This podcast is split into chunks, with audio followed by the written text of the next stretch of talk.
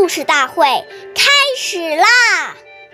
每晚十点，关注《中华少儿故事大会》，一起成为更好的讲述人。岁月易流逝，故事永流传。大家好，我是中华少儿故事大会讲述人周凯歌。今天我给大家讲的故事是《苏家哲园》第三十五集。苏家是汉朝著名的大臣苏武的哥哥，曾经负责给皇帝驾车。有次皇帝外出，苏家给皇帝驾车。从都城长安来到郊外的行官，当皇帝正要下车时，苏家因为不小心，一下子把车辕撞到了门前面的柱子上，辕被折断了，皇帝也。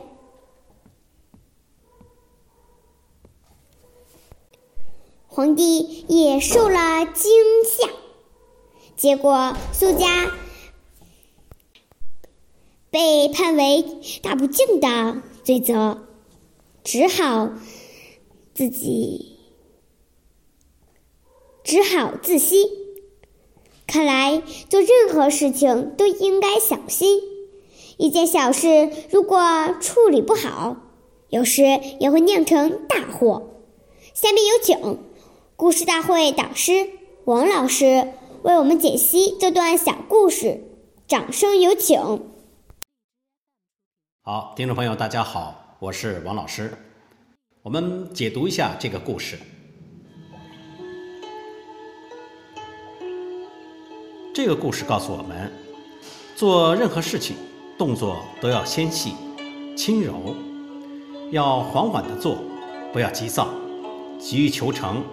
往往容易败事，特别是大事当前，更要心理稳定，这样考虑问题就能够周详，做事容易成功。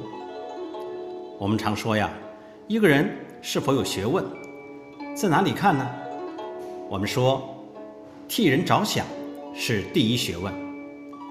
替人着想可不是嘴巴说的，而是要点点滴滴。落实在生活之中。我们除了走路声、关门声不可以太大外，假如你吃饭的时候很大声，同样也会让人觉得不舒服。